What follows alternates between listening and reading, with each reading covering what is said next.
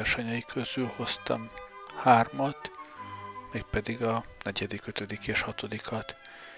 Ö, eredetileg egészen mást terveztem ma estére, de végül is, amikor a hétvégén, vasárnap elmentünk a Bach maratonra, akkor olyan élményem volt, hogy, hogy úgy gondoltam, hogy ezt megosztom veletek is.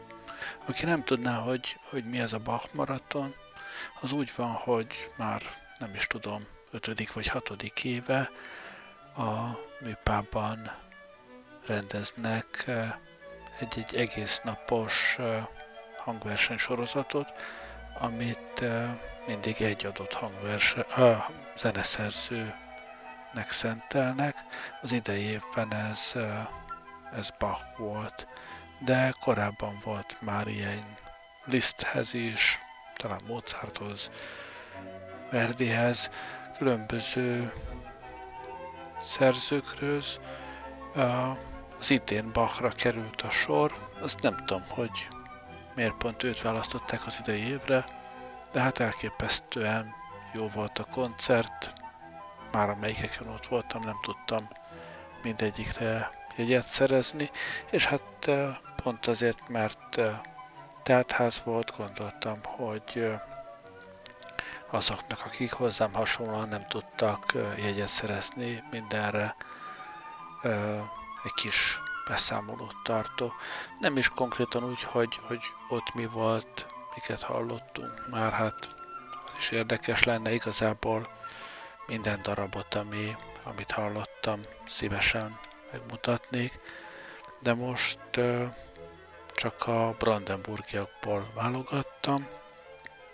Amit most hallunk, az egy régi-régi felvétel, egy karajan felvétel, mondhatni, hogy egy hagyományos stílusban készített felvétel, és ebben az az érdekes, hogy a barokk zenében, hát illetve a, a 19. századi vagy az előtti zenében, amit hagyományosnak nevezünk, az éppen, hogy az, amit modern hangszereken játszanak, és ehhez képest egy újabb fejlemény az, hogy vannak a nem hagyományos, hanem historikus felvételek, olyan felvételek, amiket vagy korabeli hangszereken, vagy hát főleg azért, mert korabeli hangszerek nagyon ritkák és nagyon drágák, a korhű hangszereken, korabeli hangszereknek a másolatain, replikáin játszanak el.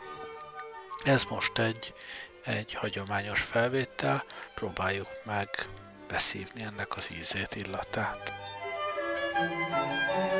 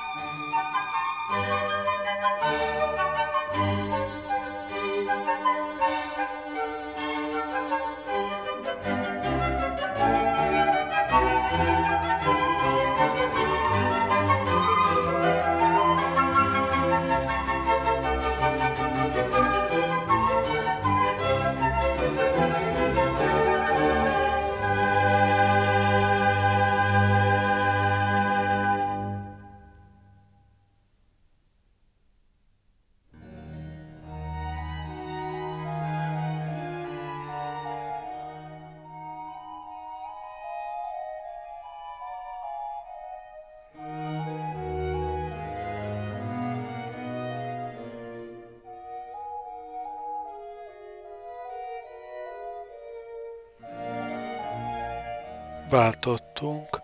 A második, harmadik tételt azt, azt nem a Karajan felvételről, hanem egy Zsordi Szaval által vezetett Hesperion felvételről halljuk. Ez egy nagyon tipikus, historikus felvétel, korabeli hangszerekkel. A első hallásra is rögtön észre lehet venni, hogy sokkal visszafogottabb, lágyabb hangzást adnak ezek a hangszerek.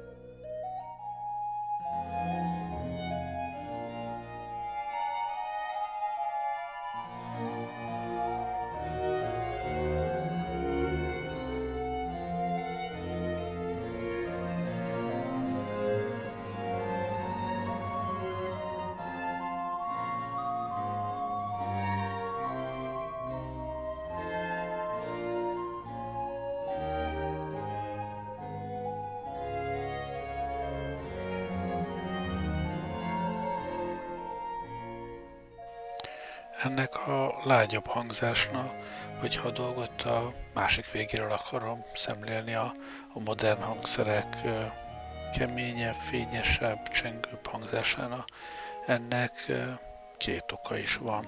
Az egyik az, az egy technikai, ez arról szól, hogy, hogy korábban alapvetően természetes anyagokból készültek a, a hangszerek, a vonósokon bélhúrok voltak, a fúvós hangszerek többsége fából készült, beleértve például a, a fuvolát is, és aztán valamikor a romantika korában elkezdtek több fémet használni, a hegedűkre is ö, ö, fémhúrok ö, kerültek, aztán ha már ki tudja, mi mindenből csinálják a húrokat, a fuvola is átment fafúvósból, fémből készült hangszerbe, és ez mindösszességében azt eredményezi, hogy a, a hangzás az erőteljesebb, ugyanakkor csengőbb, fényesebb lesz. A másikok persze, ami ezt az egészet talán előidézte valamilyen szinten, az meg egy társadalmi jellegű változás a korábbi nagyon szűk körű hallgatóságot, ami egy-egy nemesi udvartartást jelentett, ahol kisebb helységben kisebb zenekarok kamaráztak, és a kisebb helységet a hagyományos hangszerek is jól be tudtak játszani. Ezek helyett egyre gyakoribb volt az, hogy egyre szélesebb közönség, egyre nagyobb termekben hallgatta a zenét, ugyanakkor a, az akusztika, mint tudomány még nem nagyon volt feltalálva, úgyhogy a nagy, magas és akusztikailag nem tervezett termeket a hagyományos hangszerek nem tudtak bejátszani. Ezért volt szükség arra, hogy a hangszerek hangzását erőteljesebbé tegyék, egyszer mint fényesebbé, áthatolóbbá. Hát így váltottak a modern hangszerekre, valamikor a romantikával egy időben, 19. században, és ez az, ahonnan ma a historikus zenészek visszalépnek egyet, azzal a megfontolással, hogy hát erre majd később beszélek, most hallgassunk még egy kis zenét.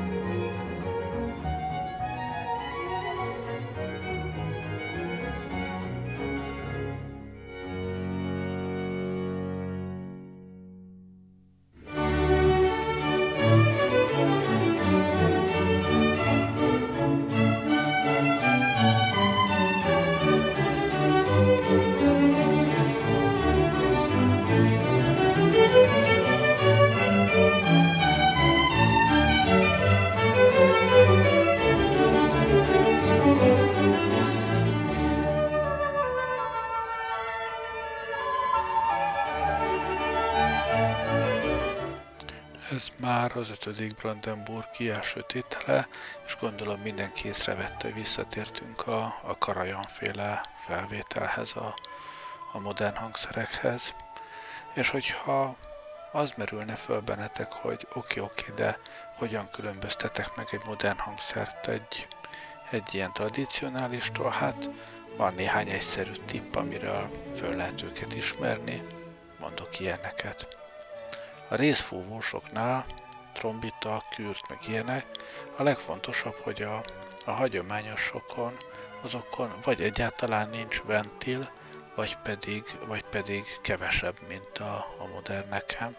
Ez a ventil, ez az a nyomogató, vagy billentyű, vagy nem tudom micsoda, amit a, a hangszerjátékos nyomkorász miközben fújja a, részfúvóst, a trombitát, vagy tubát, vagy mi egymást, a ventil nélküli hangszereken irgalmatlan nehéz játszani.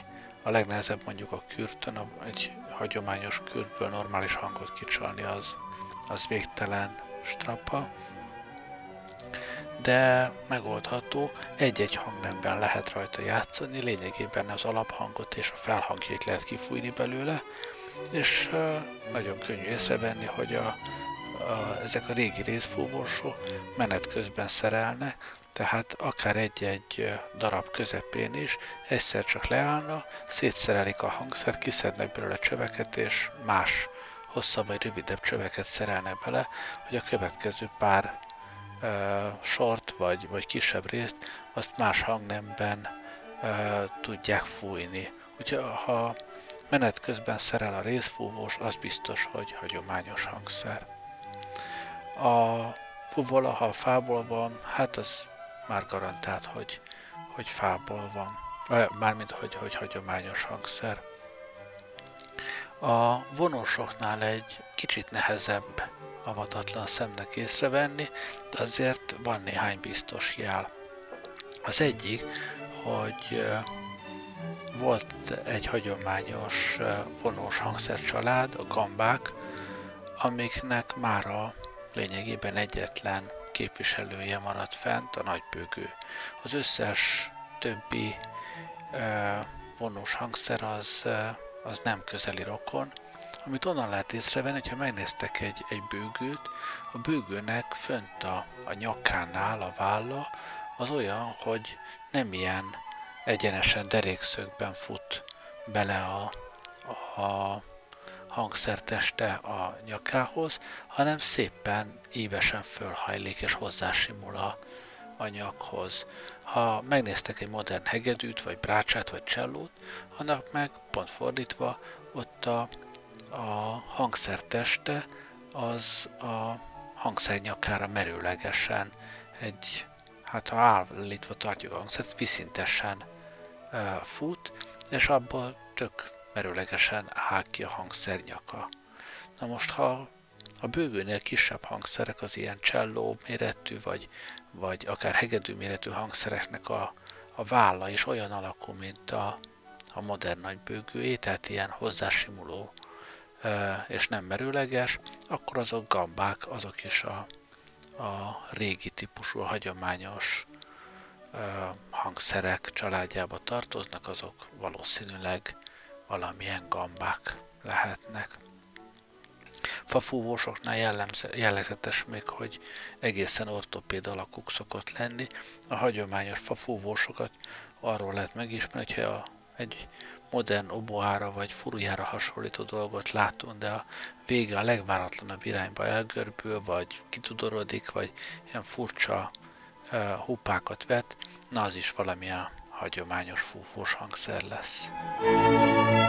Música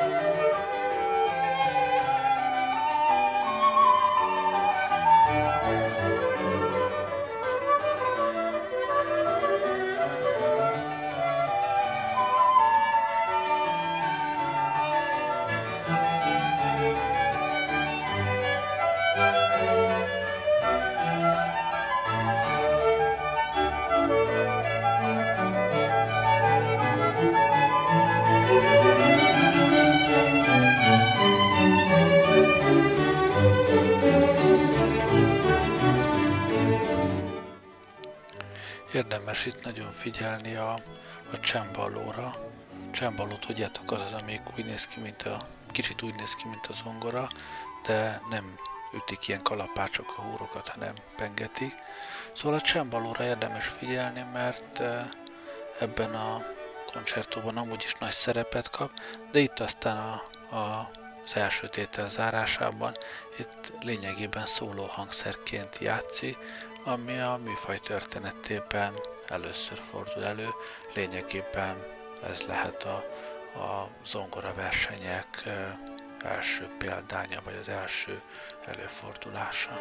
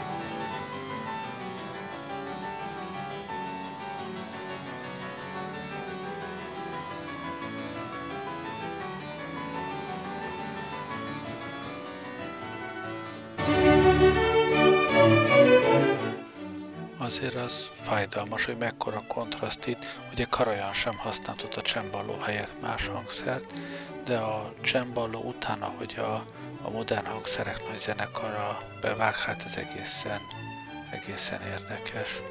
Minden esetre, hogy a csemballót is könnyen megismerjétek, ahhoz két könnyű gyors tanács.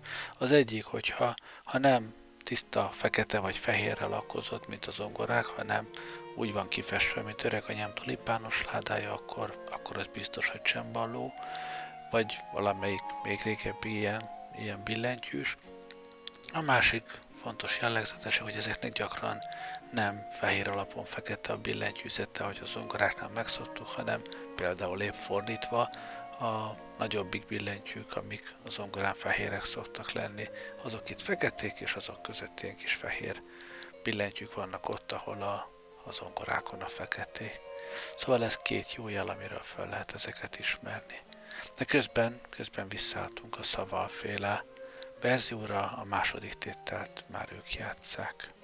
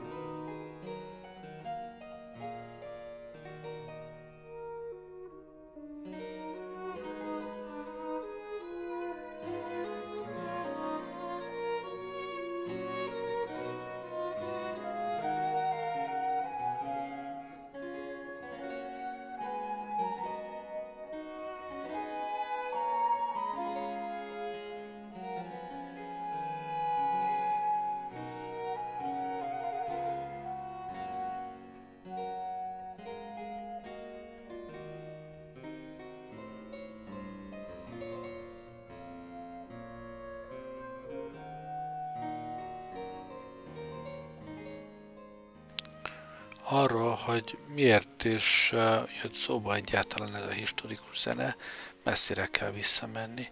De az egyik fele az, hogy, hogy régen egyáltalán nem volt szokás régi zenét játszani, hallgatni.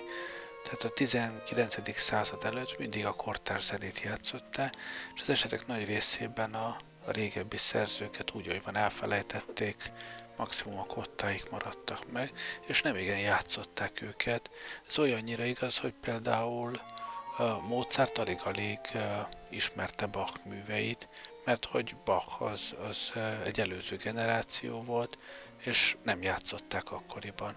A 19. század végén kezdett el egyáltalán előjönni az, hogy régi szerzőket is játszana, és a, a 20. században, az 50-es években indult el az a mozgalom, hogy most már akkor hallgassuk úgy, ahogy annak idején hallgathattá, ahogy a szerző azt eredetileg megírta.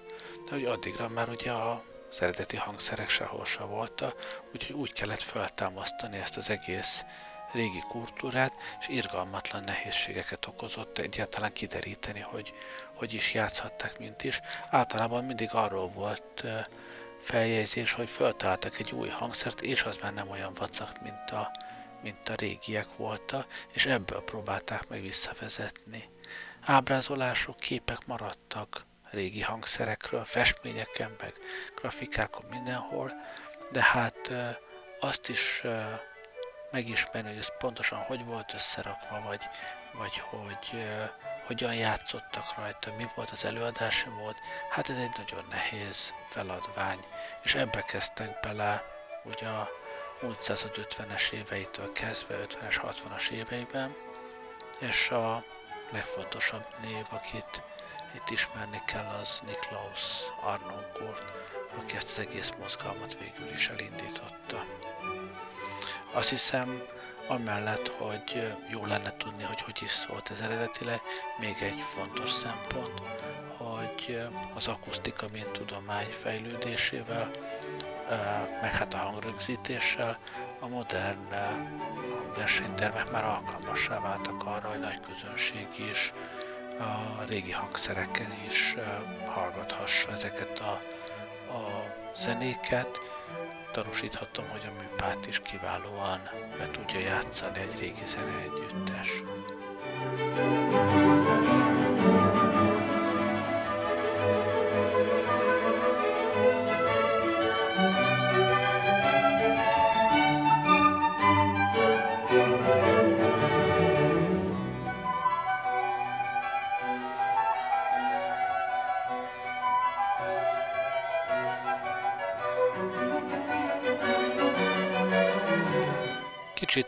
hasonlít ez az egész ahhoz, mint amikor ma vannak, akik analóggal fotóznak, meg lyukkamerával, meg, meg almaszelettel, meg a fene tudja még mi mindennel. Talán annyival több a jogosultsága, a létjogosultsága ennek a historikus zenének, hogy itt tényleg azt lehet mondani, hogy maga a mű, hogyha az 1700-ban íródott, akkor akkor játsszuk úgy, ahogy azt 1700-ban játszott. De a fotózásban ez, ez annyira nem, nem találok hozzá analógiát. De annak, hogy, hogy vegyük elő a régi eszközöket, és, és azoknak más kifejező eszközeik vannak, más, más lehetőségeik, és azokat is próbáljuk ki és használjuk, ez teljesen analóg az analóg fotózással, szerintem.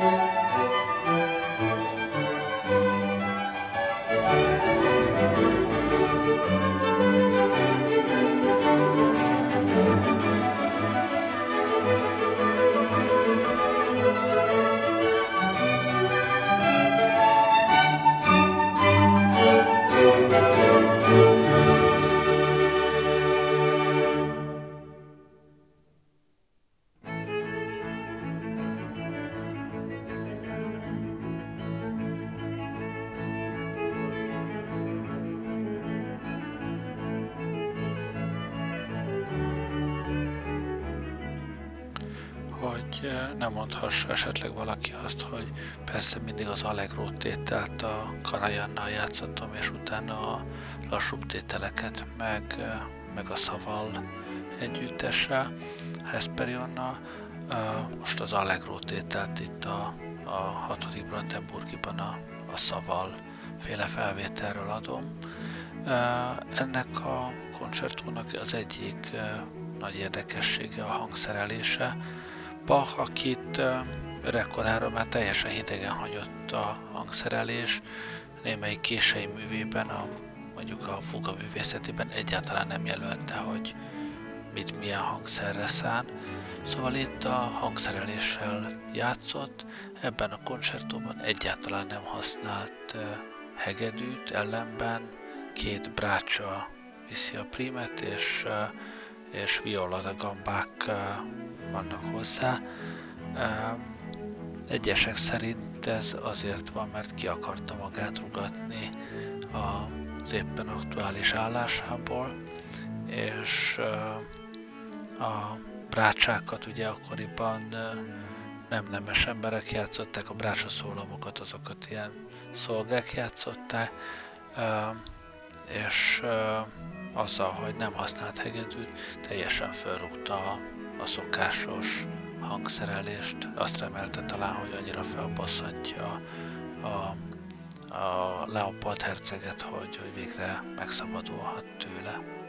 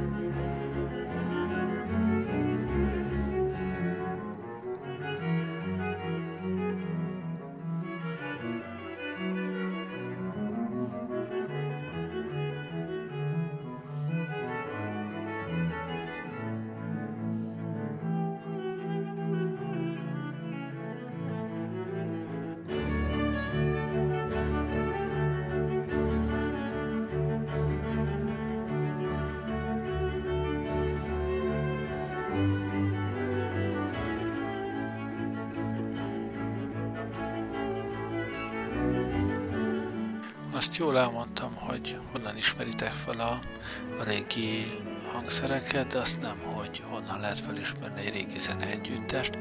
Hát azon kívül, hogy ilyenfajta hangszerek vannak a kezükben, van két fontos jellegzetesség. Az egyik az, hogy ezek valamilyen okból az esetek nagy részében állva zenélne.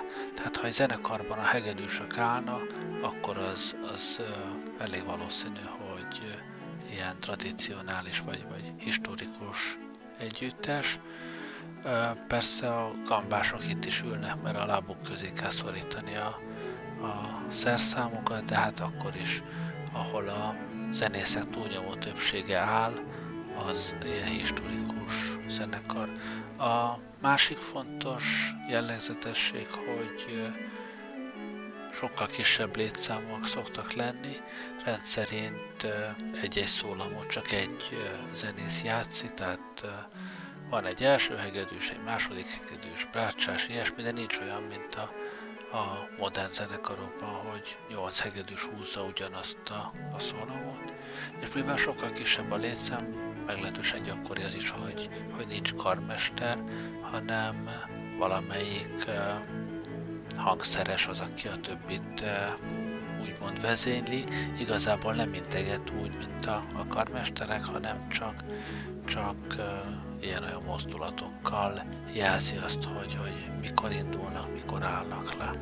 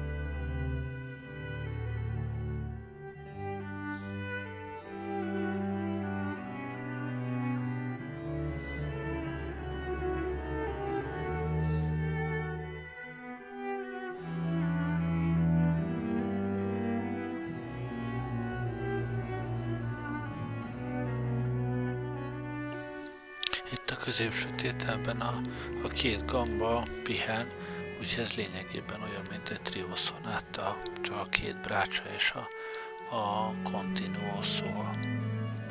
Uh, viszont még mielőtt, uh, mielőtt kifutnék az időből, egy dologról akartam beszélni. Um, arról, hogy Magyarországon mi a helyzet ezzel. Magyarországon van néhány nagyon jeles képviselője a historikus előadásmódna, ezek közül szerintem a legfontosabb szereplő Vashegyi György, aki számomra elképzelhetetlen intenzitással élheti az életét.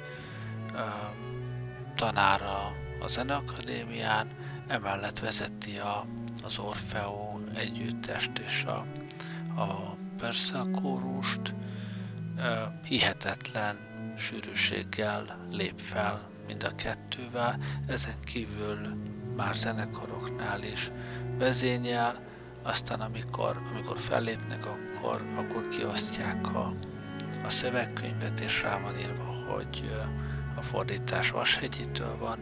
Egyszerűen el nem tudom képzelni, hogy hogy, hogy tudja ezt belezsúfolni 24 órába. Főleg, hogy ennek az egész historikus zenének a, a veleje az, hogy nagyon-nagyon sokat kell utána nézni, kutatni annak, hogy, hogy hogyan is kellene előadni egy-egy darabot, és hát Vashegyi rendszeresen húz elő olyan darabokat, amiket a utoljára 1730-ban adtak elő, és azóta soha sehol a világon rendszeresen csinál Magyarországi ős bemutatókat. Én egyszerűen el sem tudom képzelni, hogy hogy csinálja. Rajta kívül is van számos kiváló historikus zenész, egy-egy, hangszerben vannak kiváló mesterek, de, de karmesterben én szerintem Vashegyi Magyarországon utolérhetetlen. Uh, és zárásnak itt a hatodik Brandenburgi zárótételben visszatértünk a Karajan féle felvételhez. Ezt most már hallgassuk anélkül, ha sokat rádumálnék. Köszönöm, hogy velem voltatok ma este. Jó éjszakát kívánok! Gerlei Rádiózott.